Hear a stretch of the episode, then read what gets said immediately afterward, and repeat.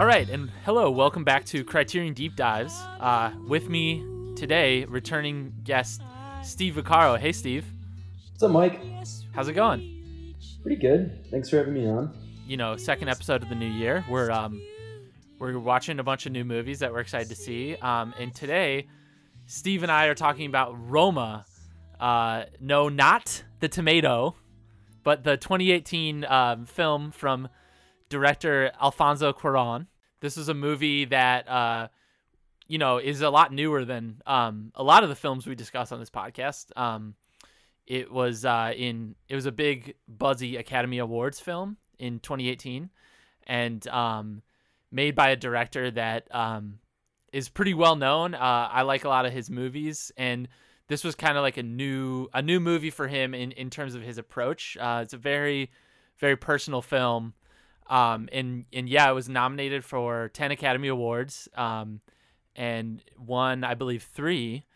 Um, but yeah, so this uh, this film is on Netflix. It's not on the Criterion Channel, but there is uh, they did put out an, a DVD Blu-ray edition on the Criterion Collection, um, which uh, I do not have, but I would love to watch those special features. So, anyway, so this this movie uh, we were kind of talking about it, but Steve, you you hadn't seen it before, and correct me if I'm wrong, but you were you were given this as a as a homework assignment for from your Spanish teacher. Is that right? No, uh, I told her that we were doing this, and then she came up with some questions. But I see. Okay, okay, got it. So Steve Steve is currently taking Spanish lessons. How are those going? Yeah, they've been going pretty well. They're they've been going great. I've always really liked um, like Spanish language and Mexican culture in particular.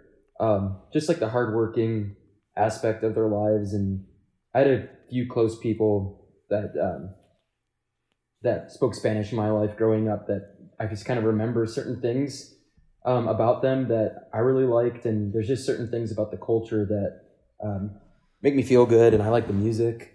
Um, so I was I was excited when we came came onto this one. Yeah, definitely. Have you ever have you ever traveled to Mexico? Never to well, uh, Dominican Republic and Spain were the only two Spanish speaking countries I've been to.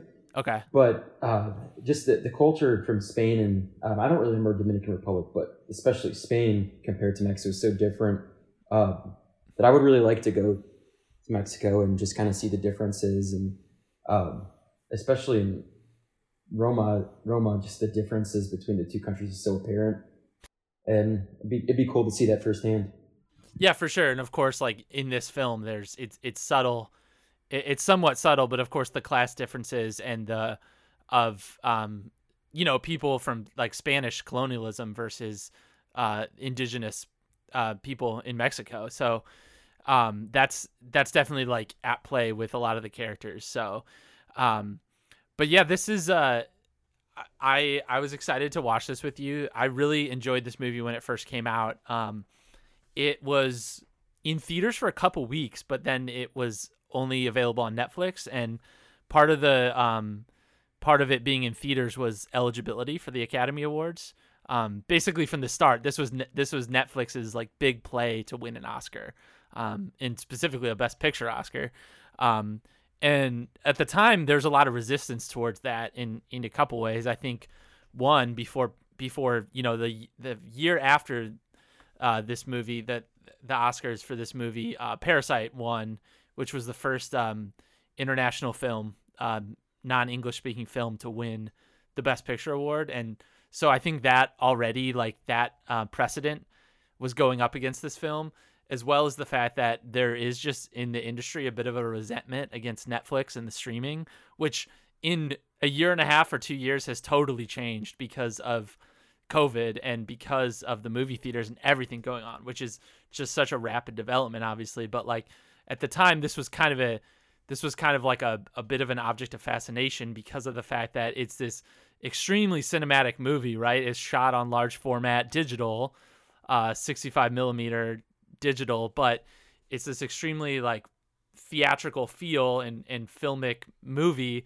that was going to be put out on this uh, streaming service. So like a lot of sort of traditional uh, movie minds were, were kind of put off by that. Um, but I think it's really cool that it's available on Netflix for, for anyone to watch. And I don't know, like, do you do you remember hearing about this movie when it came out? Because I feel like it, in some ways, outside of like, outside of like the film world, I don't know how big of a splash it made. And part of that is that it's hard to tell with Netflix, like, because they don't report their viewing numbers. Right. I just I remember hearing about it, and I remember uh, there being a lot of pictures and videos in the media of, of the acceptance is from these people, just because it's like the first time seeing a big group of Mexican people accepting a, an award like that. I remember thinking that was interesting, but I, I think that I kind of wrote it off because at that time I didn't think Netflix was good.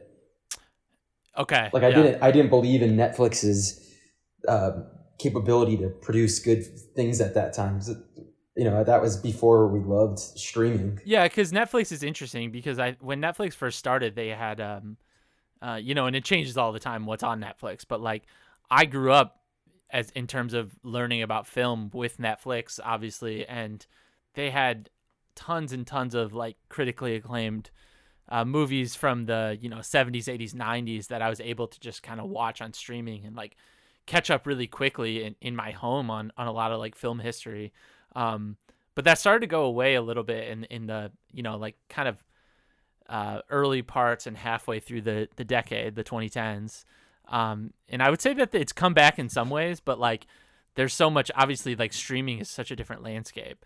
Um, so so yeah, in terms of the perception of like, can Netflix produce quality content? Like, um, I think that perception's changed a little bit, and I think now there's even an expectation with some of these other movies, right? Like last year with um, Marriage Story and The Irishman. Those were big buzzy Oscar movies, and um, this year with Mank and and plenty of other projects. But specifically in terms of them trying to win Oscars, I do think that it's not even as uh, it's not even a strange concept anymore. So this movie, while it did not win Best Picture, and it probably should have, in my opinion, it did kind of break down some of those doors. And of course, you mentioned the the um, like acceptance speeches and stuff too. This this film won for best foreign film, and then Cuarón won for best director and best cinematography. So this this is the only movie that he's technically credited as the cinematographer that he shot himself. Um, he's worked with um, some other cinematographers on his other films, but and and this is uh this is the only movie where someone has won for both both best director and best cinematography, which is pretty cool. And and once again, it's like when you see some of the behind the scenes stuff or, or think about it, it's like so much work to handle both the directing of the actors and the camera. Um, but also on top of that, this uh, this was the you know for five out of six straight years, um, a Mexican filmmaker won the Best Director award at the Academy Awards. Um, it was he he won back in 2013 for Gravity, and then you have um, Alejandro Inarritu who won um, I believe two straight years for um, uh, Birdman and The Revenant, and then you had uh, Guillermo del Toro winning for The Shape of Water as well.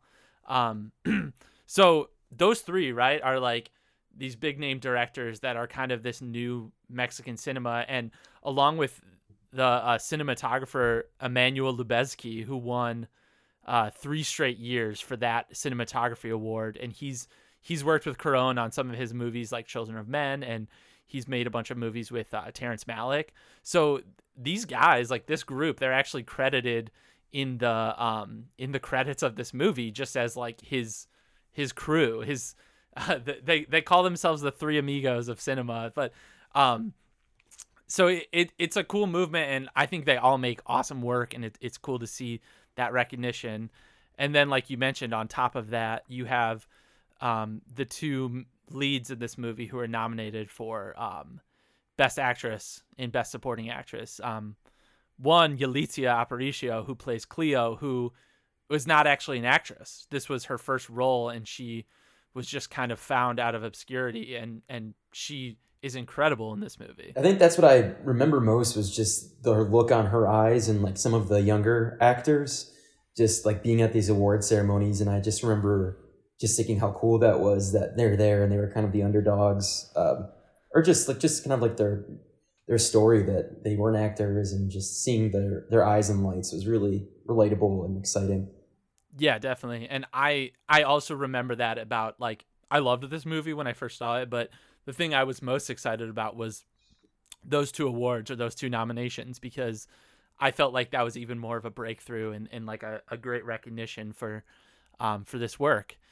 Um, but yeah, so this movie is is fairly it's it's semi autobiographical. It's it's pretty much based on Cuarón's life as the um the what's the kid's name Pepe in the in the movie. Mm-hmm. Um, it, it's based on his life and his memories of growing up in this neighborhood in in Mexico, and he actually reconstructed tons of this from his memory. So he um, they filmed it in a house across the street from his actual house growing up.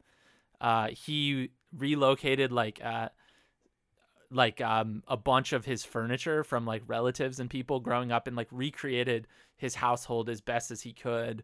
Um, and then uh, you know interviewed his interviewed his maid who he's still friends with um, libo as she's credited in the end of the film um, and interviewed her basically and got all this information about like everything that is uh, everything that happened. So i think it's really it's a really interesting idea of like someone going back and, and doing something so personal to them. You know what I mean? Like and recreating it in a film format. Um, there's a there's a film uh, Synecdoche, New York, from uh, uh, Charlie Kaufman in uh, 2008, I believe. And the idea was this: the Philip Seymour Hoffman character in that movie uh, recreated. Uh, one ended up trying to create a play and, and recreate the whole um, New York City, and it's this like insane kind of surrealist movie where it just expands and expands. But I was kind of getting that vibe seeing some of these interviews with him and thinking about recreating this movie because it's like, what are you doing trying to put these things that belong to your past, um, like on the screen, you know? And he talks as much about about how crazy that is. His main goal and just idea of doing that was that him creating his recreating his memories would help the audience and the viewer think about their own memories and and kind of their this movie would take them back into um, into them growing up and just kind of certain things about the upbringing of this kid would also and the, and the, parents and everything will, will also bring you back to where you were back then too which i thought was really interesting. There's several aspects of the movie that that make that work but i know you specifically mentioned to me that you thought the sound design as well as the lack of music in this film um like made you think of of that idea of memories. Like can, can you talk about that a little bit and kind of kind of what you were thinking when you were experiencing those scenes? The first thing i remember from the movie that really hit me was the marching band um in the streets and it was yeah. it was so bad. And it's and I, I think it was more like uh political like rather than like a school based in the movie. I wasn't too sure, but it just brought me back to growing up in marching band and probably sounding like that.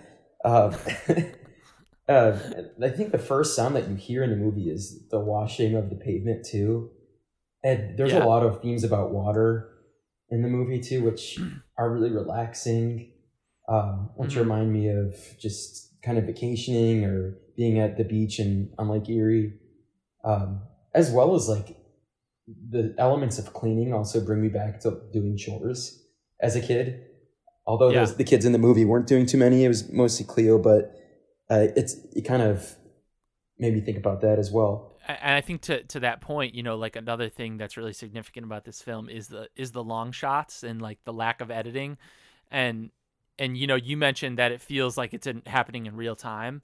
Um, to which I would say like that is totally true, and that's also part of I think what it what makes it feel like home, right? Is like you can you can relate and I think sound is really powerful as well to to being in those moments of just being in your house growing up and like um, being alone with your thoughts or you know hearing people hearing maybe your your parents or your siblings or whatever in another room um, and just and it kind of takes you back when that is done well you know the sound like you mentioned the marching band like we linger on that for a very long time, like you said, feeling in real time.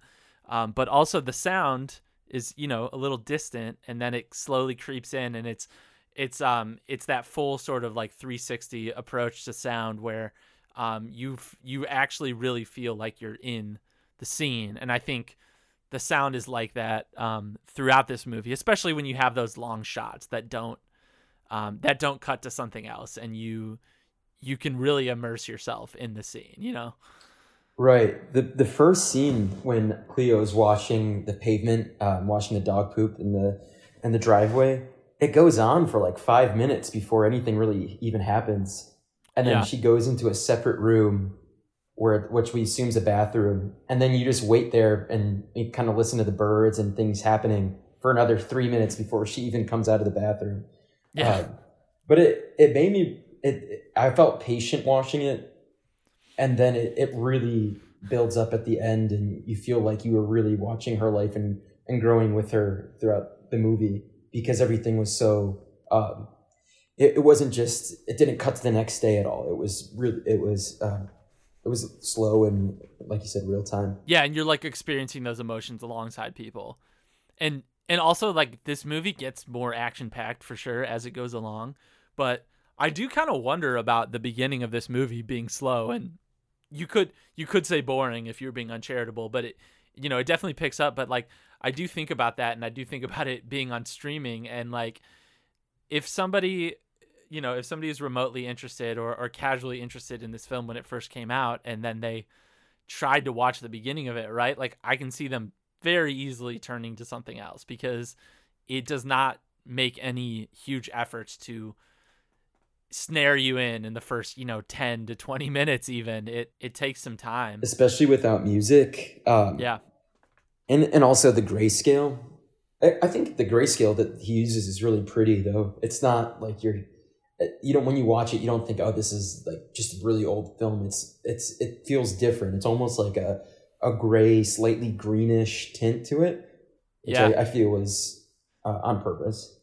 But Yeah, I, it- I'm yeah, so glad sure. that I wasn't bored in the beginning. I'm so glad that I tough not toughed it out, but like it, it that's part of it and part of the Mm-hmm. development, and it's so worth it at the end. it, it sometimes it's easier to stick with something when you uh, know you're watching it for a reason, right? Like when we when, when me or anyone else who who watches a movie for this podcast, like there's a little bit more of a there's a, I think there's a little bit more attention paid than like if you're just trying to like f- put something on to pass the time. And Right. this is a really intense movie. Like it gets very emotional as it goes along, and I think that's part of the reason that I haven't rewatched it since I first saw it because um, I knew it was I knew it was very it was kind of slow at the beginning, in a good way, in a way that I liked, um, but you know slow nonetheless, and that it was also you know pretty emotionally gut wrenching as it goes along. So, um, but I was I was really glad to rewatch it because I um, I kind of remembered a lot of these these virtues like even even better than you know the first time. So Especially like watching it a few years later and just what life has brought us now. It's so much more to think about and to kind of relate back to the movie and than than three or four years ago whenever you watched it first. Yeah, and, and another thing about like the way that this film is shot, not only is it um long takes, but there's there's kind of like a visual component to the shots, a lot of the shots throughout that I think is really compelling, which is um the characters are moving often like parallel to the camera and there's just a lot of panning and um you you even have these scenes where there's like different people in the foreground and then characters in the background. Like I'm thinking of the scene that happens at the at their the friend's estate that they go to um, in the forest where there's like the dogs running in the front and the people in the back. And then as the camera's panning forward we have um, the people up front shooting. And it's just like really brilliantly composed and there's so much happening in it. And it feels uh, also we should say like like this is something that Cuarón is somewhat known known for, and especially the cinematographer Lubezki, who I mentioned before, is known for these long takes. So he he did uh, Birdman, that movie in 2014, where the whole movie is it's artificially stitched together, but the whole movie is supposed to look and feel like a single take. The camera never stops moving. Um, Mhm. and as well in um, I mean, there's plenty of other examples, but also Cuarón's movie Children of Men in 2006. Um, there are lots of really long takes that take place, and that is a bit more of like a war type movie. It almost feels like, and there are those there are those scenes where they're like upstairs in a in a building and they escape the building through the help of the soldiers and then go through these war torn streets and it's like this 10 minute scene and it's once again it's just it's just um apart from a lot of people will like will take something like that and kind of like that movie 1917 that came out last year like they'll take something like that and they'll really um like attribute it to the camera work and and how it feels like quote unquote athletic and and um really like full of life and everything but I think the more important thing, once again, is the sound and the immersive quality and, and, and the lack of edits, like you mentioned. Like the fact that you the fact that you stick with it more so than like, wow, look how the camera is moving, you know? Because that because yeah. that's definitely the case in this movie. It's not necessarily the camera's not doing anything crazy, but it's everything is is really like uh, beautifully composed, you know? Right, and within those long takes, there's so many different things going on but those things that are going on aren't anything crazy intricate where you know they, they could just be doing that and my head's like oh this is gonna he's gonna get there's a shot point where they're shooting in a gun range and i'm like oh no something bad's gonna happen yeah and then on the other side there's you know a guy something else is happening and there's so many different things going on and your head thinks is thinking like what's gonna happen but I, I really think it's just to you know create an intricate like interesting scene i don't think he was really necessarily necessarily trying to mean one specific thing with what's happening.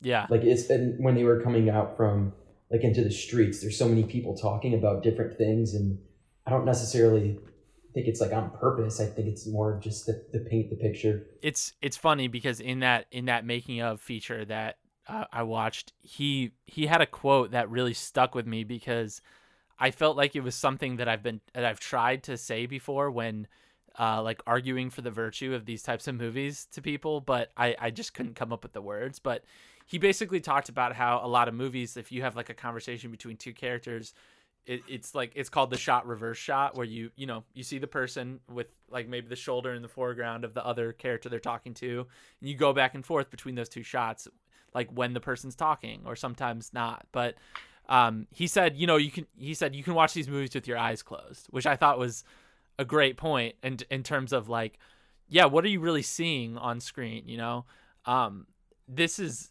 a lot of a lot of great directors and and what you might say like arty art art house directors have have scenes like this that are long and and maybe the characters are in the distance and you hear them talking or you're the cameras to the characters backs or whatever but um it's a great point in terms of like actually seeing how the characters interact in space and the blocking and everything like that. So it's just it's normal. It's it's how like a, a normal normal life is when everyone's together. It's not just one person talking and that's all yeah. you hear. It's you hear everything.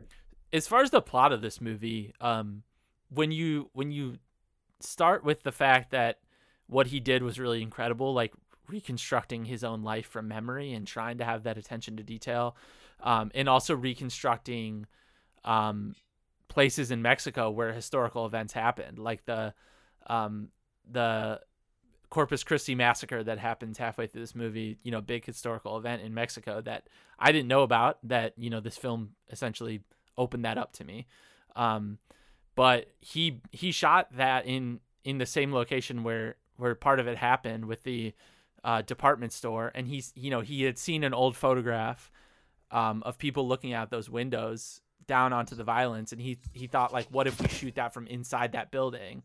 Um which is really incredible too like the blocking that went into that large scene. And then you don't even have a camera on the ground shooting. Like it's crazy that that's all done just to be in the background you know but it's it's amazing and it feels it feels really scary and, and thrilling at the same time you know i was just gonna say you can't mention that scene without the heartbreaking moment at the end of it, I, I think we should get into Fermin. So Fermin, uh, her her boyfriend or her, you know, the, the father of her child, essentially. You know, when they first meet, he expresses his affinity for martial arts, and he has a, I would say, like the the most the. I don't know if it's not. I don't know if it's the only humorous scene in the film. It's it's definitely not the only one, but um, you know, he's standing there in the nude, and he comes out with a, a pole from the shower and and does his whole routine. It's like really intense and um and it, it's it feels really funny because it's it just kind of comes out of the blue and feels like different from the rest of the movie. It reminds me of like Rex Kwon Do from Napoleon Dynamite. Oh yes, yeah, yeah, and of course he's naked, so his dick's flapping around, and it's just like it's just funny. So you know he's he's interested in in the military, and as this progresses, right, like she later when she goes to see him and and try to hunt him down after she after he's essentially abandoned her, like he's training in this ground with all these people. And then that is the same group of people that the Halcones, the the Hawks, as it's as they're called apparently, um, who was essentially this group of people like funded by the government to suppress these um, demonstrations. Um, and he's a part of that and meets up with her, of course, when she's at the department store um, shopping for a crib. You see these people going into this department store causing rioting, and someone points a gun at Cleo, and then you see it's Fermin, and your heart literally just you become so close with Cleo, and you feel so bad for her that her husband of their uh, of her child is gone, and now she's buying a crib, and it's kind of happy, and all of a sudden this riot breaks out, and you're scared, and all, and then this guy has a gun to her, and it's her, and it's the guy that abandoned her, and Yeah. it, it, it seriously, it just made me really, it just it really took me away, and um, throughout throughout the movie, and I just thought about my family and all the you know I, as a kid you kind of don't understand what's happening. And uh, now i probably still don't know a lot of things that have happened like that my parents kind of haven't explained to me just because you know that's just how growing up was. They don't they don't have to tell me about every single thing but it the movie really put you into the shoes of somebody who is fighting for you know her life and her family that she's supporting's life and her kids life. And I don't know, it was very emotional Yeah, and it's it's these two tracks right at the same time of of of Cleo the maid and then uh, the mother, um, where the mother and I'm I'm forgetting the character's name, but the actress is Marina de uh, Tavira, um, but she the mother uh, is of course you know basically the father is is off in the city. Antonio I remember his name. Antonio he's off in the city with his mistress, um, and you know it, it trickles in this information trickles in slowly in the film like like it, it you know at first i think as a viewer you don't fully understand that like he's he's not in quebec at this at this conference or whatever but um you kind of hear it in the background happening right? And like this is this is the conversation that um the mother is happen is having with her with her mother um where she is is basically kind of like whispering off in the side and you're hearing it uh, about like how you know what am, what are we supposed to tell the kids and, and all this stuff. And um and, and this is the moment where Cleo is coming in to uh tell um to tell her that she's pregnant. And she's uh she's scared because she um you know Doesn't she doesn't job. Yeah she doesn't want to do she doesn't want to lose her job. She doesn't know what's going to happen to her. And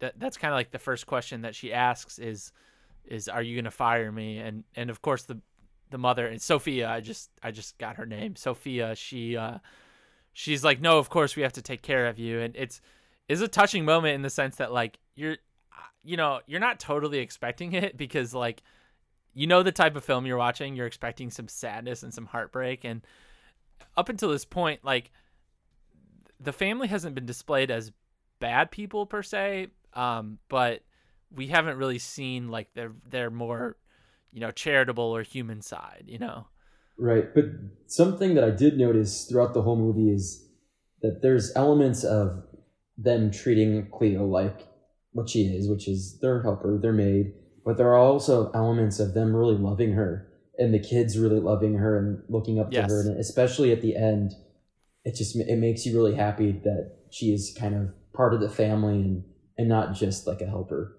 Um, yeah but it's it's not very out forward. It's it's just small, like the kids and just the way they look at her and say thank you to her is very genuine throughout the movie. I, I don't know if I I don't know if I mentioned this to you or not, but when this movie came out, I remember on a, like a, a film Facebook group that I was a part of. Um, there was this guy who like wrote a review or commented on something about it and just basically said like, "What a great film! The like what a great lesson like this is how you should treat your this is how you should treat your servants. And i just i was just like what? Like okay this is not the this is not necessarily the lesson or the takeaway from the film. Like yes that's great that they're that they're good to her and she's part of their family but one it's not like he made it sound like this universal thing of everyone has like a servant or a maid or whatever. It's just it's just funny to to like read comments like those and it's like were we you know watching the same movie necessarily? But um yeah, you see that early on, right? In the scene where after the fathers come home and they're all sitting around watching TV and um Cleo's kind of cleaning up some of the stuff, but then she she sits down and and is watching the show with them and they're you know it's it's a very like warm family scene that I think like a lot of people um can can relate to from their childhoods maybe of like watching television with their family and laughing and, and just feeling close and um the one kid uh uh Pepe or Paco, I forget which one, just kind of hugs her and is holding her. And then Sophia is like, "Can you get the doctor? The doctor needs his tea." And the kid is like, "No, I, I'm with her right now. Like she's with me." And you you do see that right in the sense that like they're close to her, and you know why wouldn't they be? Because they because she spends all this time taking care of them, and um, and I think that that's probably true for so many of these types of relationships. You you grow up raising these kids and and you especially if you are are good to them you know you uh you you develop an affection and mm-hmm. and, and of course this is also a setup for sort of like the emotional turmoil that the film is going to put us through as uh Cleo you know first learns she's pregnant and then kind of has conflicted feelings and then learns that she's going to you know not have support from her um from her baby daddy from Fermin and then of course you know in that the emotional apex of the film um she gives she her water breaks during that massacre in the department store they rush her over to the hospital and and um only for only for the child to be a stillborn. Um and you know that scene on its own i think is enough is enough merit for the film. Like it it is it's brutal. It's absolutely brutal to watch. It's um, incredible acting and it feels extremely real. Um, another thing, you know, I learned about that scene is that those those uh, nurses and doctors were all real nurses and gynecologists, and um, also the director Cuarón did not tell Yalitza up front that it was going to be a stillborn.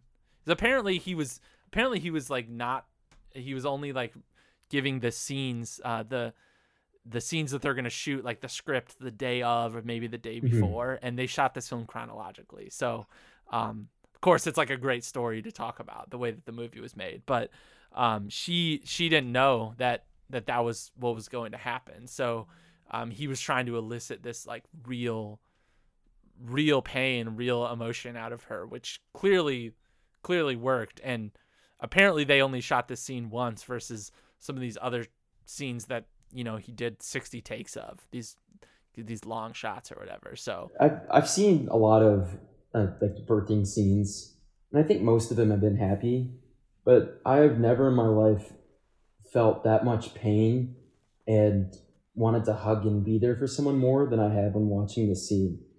Like in music and the media, you hear a lot about single mothers and you hear the term baby daddy, which we kind of almost throw out like a joke. Yeah. Um, but the truth, like really seeing the pain and what a single parent without support went through and her child is a stillborn, I couldn't imagine her being by herself at that time and right. not having her man to comfort her. Uh, yeah, and there's also the the father Antonio who she runs into before because that's the hospital that he works at, mm-hmm. and she runs into him and he kind of comforts her. Um, and this is really the first time that she's seen him since he he left properly. Um, and he comforts her in a very like doctorly way, but he says, you know, uh, she won't let me in the room. And then the doctor, the the the nurse who's taking her to the the room is like, no, it's fine, you can be there. And then he's like, I'm I'm sorry, I'm busy. So like, even this, even he can't be there for her in that moment. Like the one person that she actually knows. Um, so yeah, it's you're you're right. It's you know it's like it, it's very emotional in terms of like wanting to comfort someone, right? Because it's it's so it's so painful, and she is so alone in so many ways.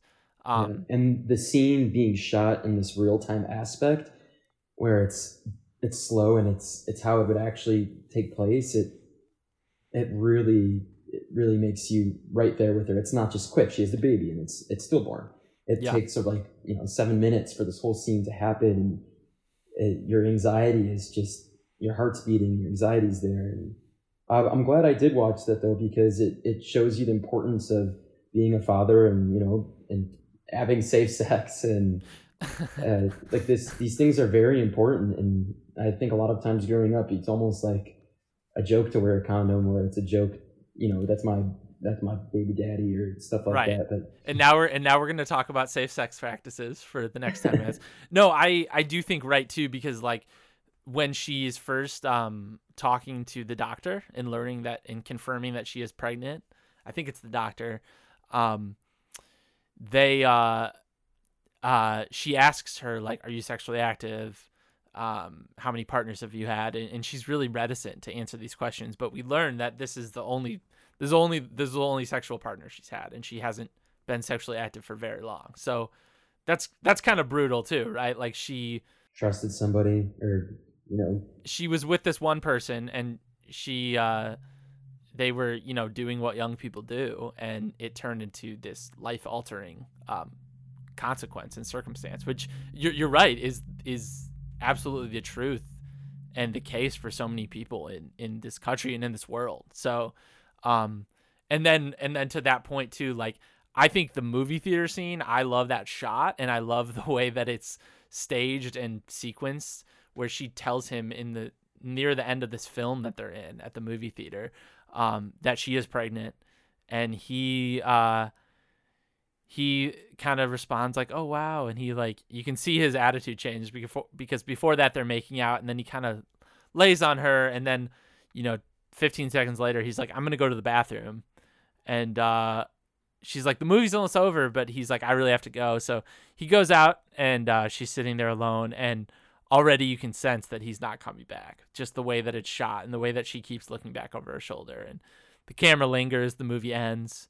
She spills out into the streets with everyone else and she's looking for him and she waits for a couple minutes, but he just, he doesn't show up. And I think that that, that scene for me is really sad because this guy's a dirtbag, right? And like, how many dirtbags in, in the history of the world have people had to put up with who have left when there's a child and when there's that responsibility? You know, like the moment, the moment that just um, like casual sex turns into like a, a person that needs to be, you know, taken care of or at least um, supported in some way. You know, so mm-hmm. it, there is that consequence of something that um, something that once again people will people will continue doing forever. People continue to have sex casually in their youth and and and there is that very real consequence of it. So she she um she is unlucky in two ways with the baby and with it being a shitty guy who she can't rely on. Um but you know then she then she kind of warms up to the idea seemingly of having the kid.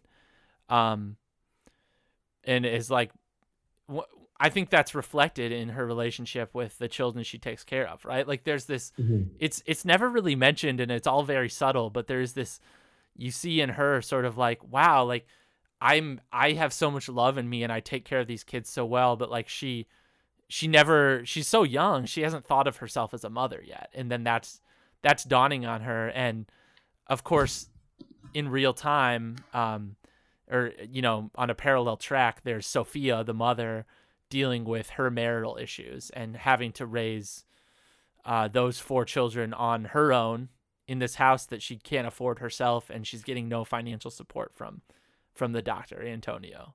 So those things are happening at the same time and there's there's tension there right? Like uh, you mentioned the scene where sophia comes back home drunk and she she says to um, she says to Cleo like no matter what they tell you women we're always alone.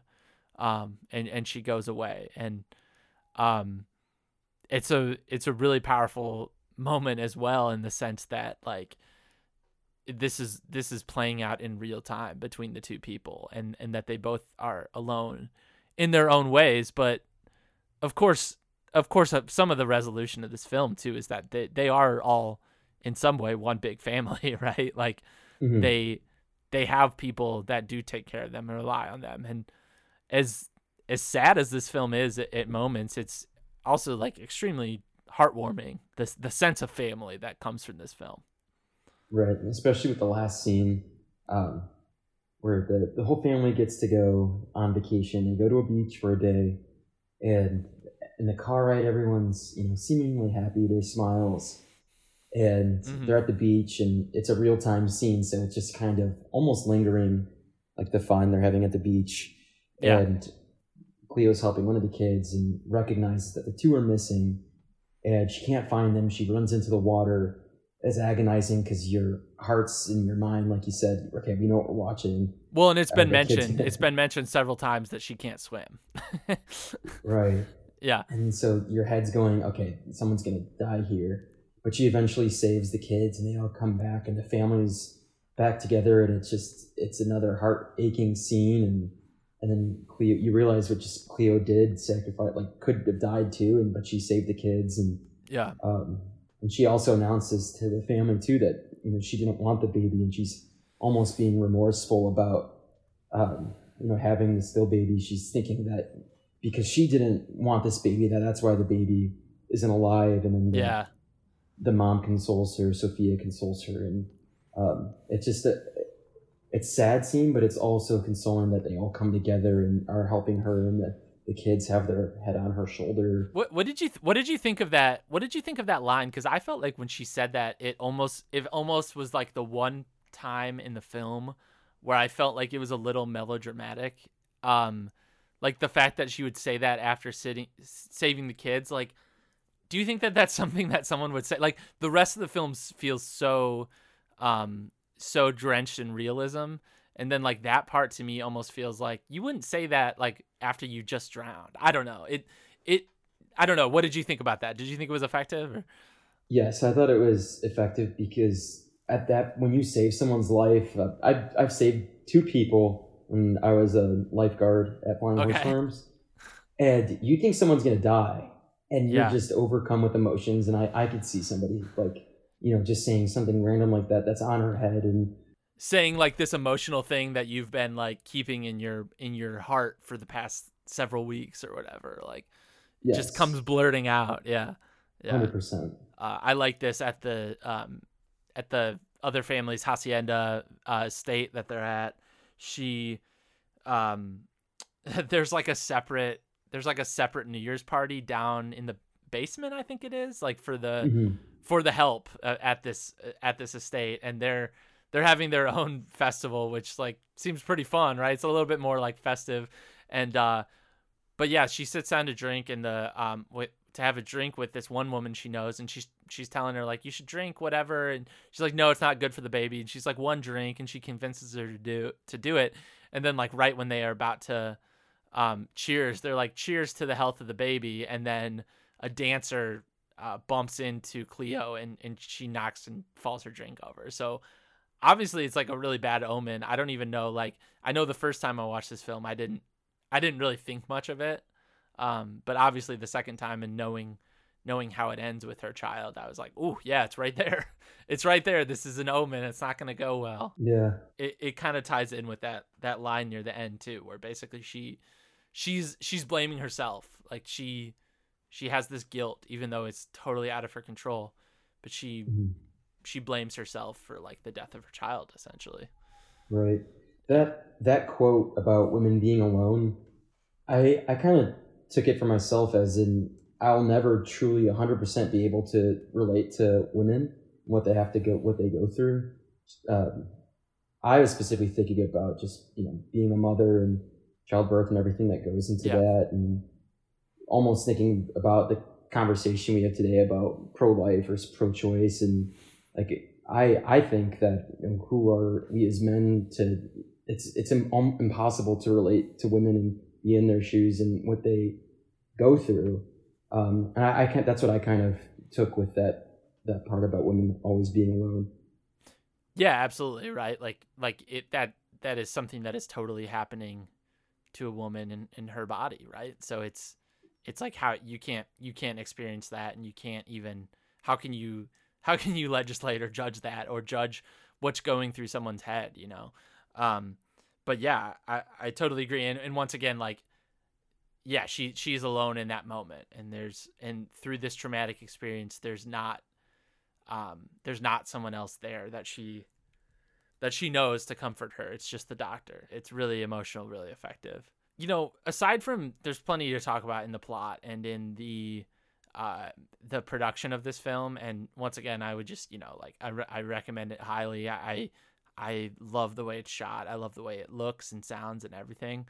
Um I was kind of thinking about the fact that like when it comes to Mexico, obviously we have a not a great relationship with Mexico in the United States. We're building a wall on the southern border.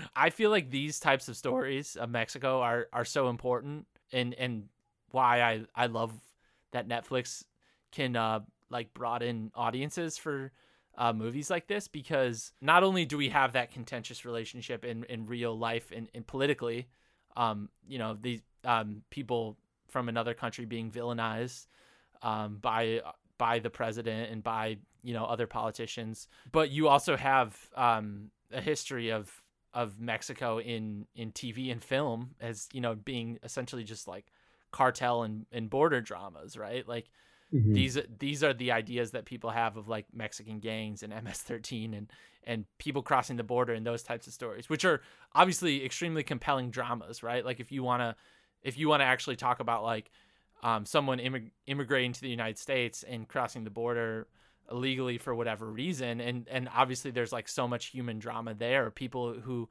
people who are not um you know citizens in the United States like trying to make it in the United States those are like incredible stories as well. But I do think like these types of stories where you're showing even more and especially like in a city like Mexico City they just show like right that we're we're these are our neighbors and we're not that different. Like these this is a story that could be told anywhere. This is a universal right. universal story while we still have these really specific references to Mexico and to Cuarón's past but um yeah this this idea of motherhood and then um being able to show another culture. Definitely, and the family's white, which is also interesting too. Like they they look just like the family, the wealthy family looks exactly like me and you. Um, right. Which is interesting, and just right. seeing them speak Spanish, it's like there are white people in Mexico too.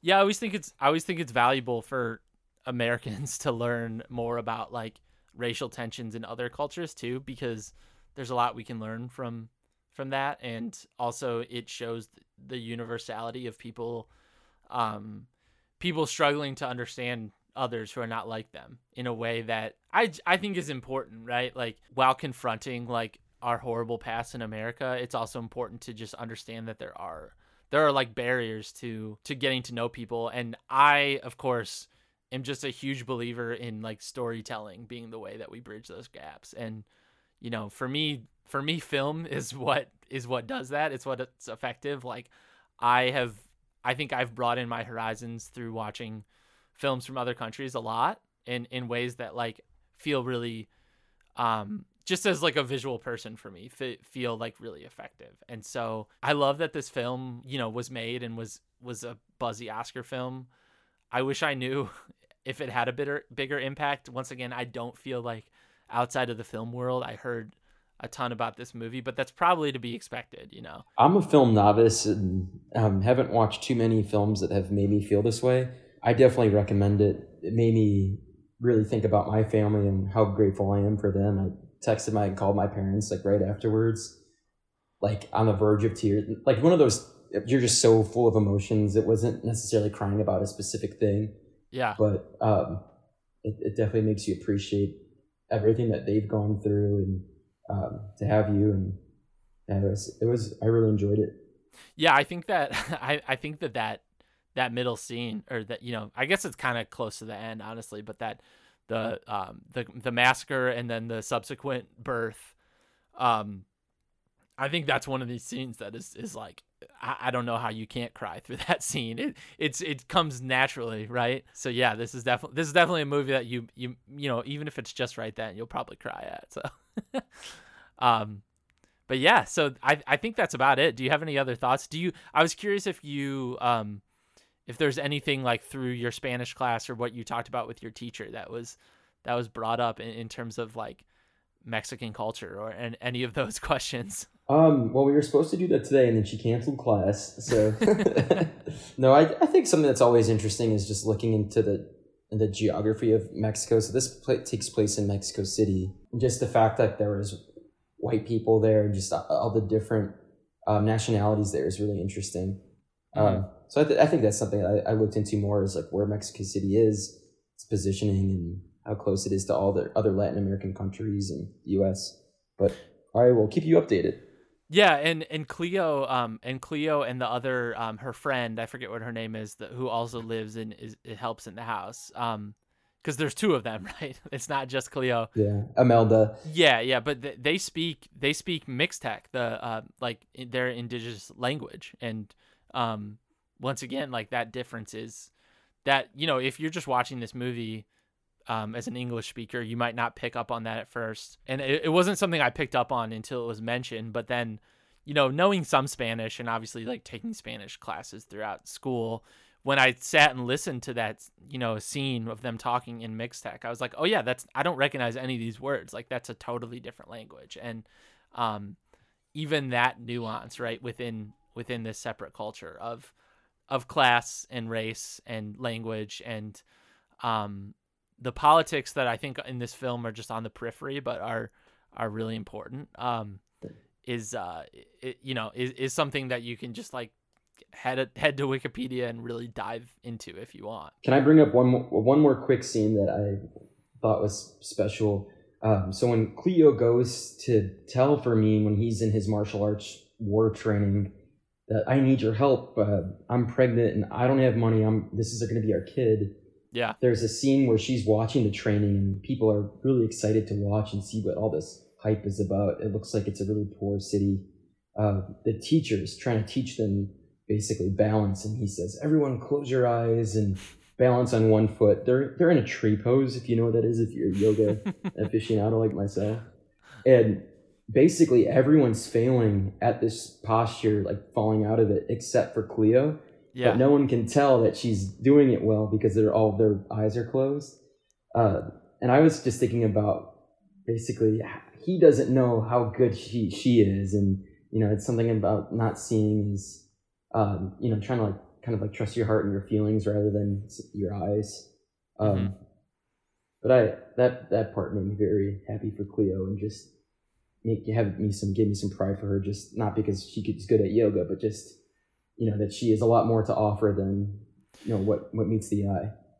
Yeah and it was like it's one of the few moments along with you know when she's with her um, her friend amalda up front where you actually get to see her her personality existing in in a bit more of a um out, you know outside of outside of her job. Like she she is very good at at taking care of the kids and always um, like taking it on the chin, right? If if somebody's mean to her or if she has chores to do or whatever. Like she's she's really good at that. And then she also outside of that still has her own personality, obviously, and she right. gets to live that out. And it's like it is those moments, right? Like her doing the tree pose where it's like, oh, you see you see more of that human side of just like like anyone would try to challenge themselves to that thing. And to your point, she pulls it off and she uh it it's like she it's like she hasn't like uh, given herself permission yet to to like fully be her own person or to like you know acknowledge her own greatness or accomplishments or whatever right. it may be you know. Like although she's a maid she's still a person.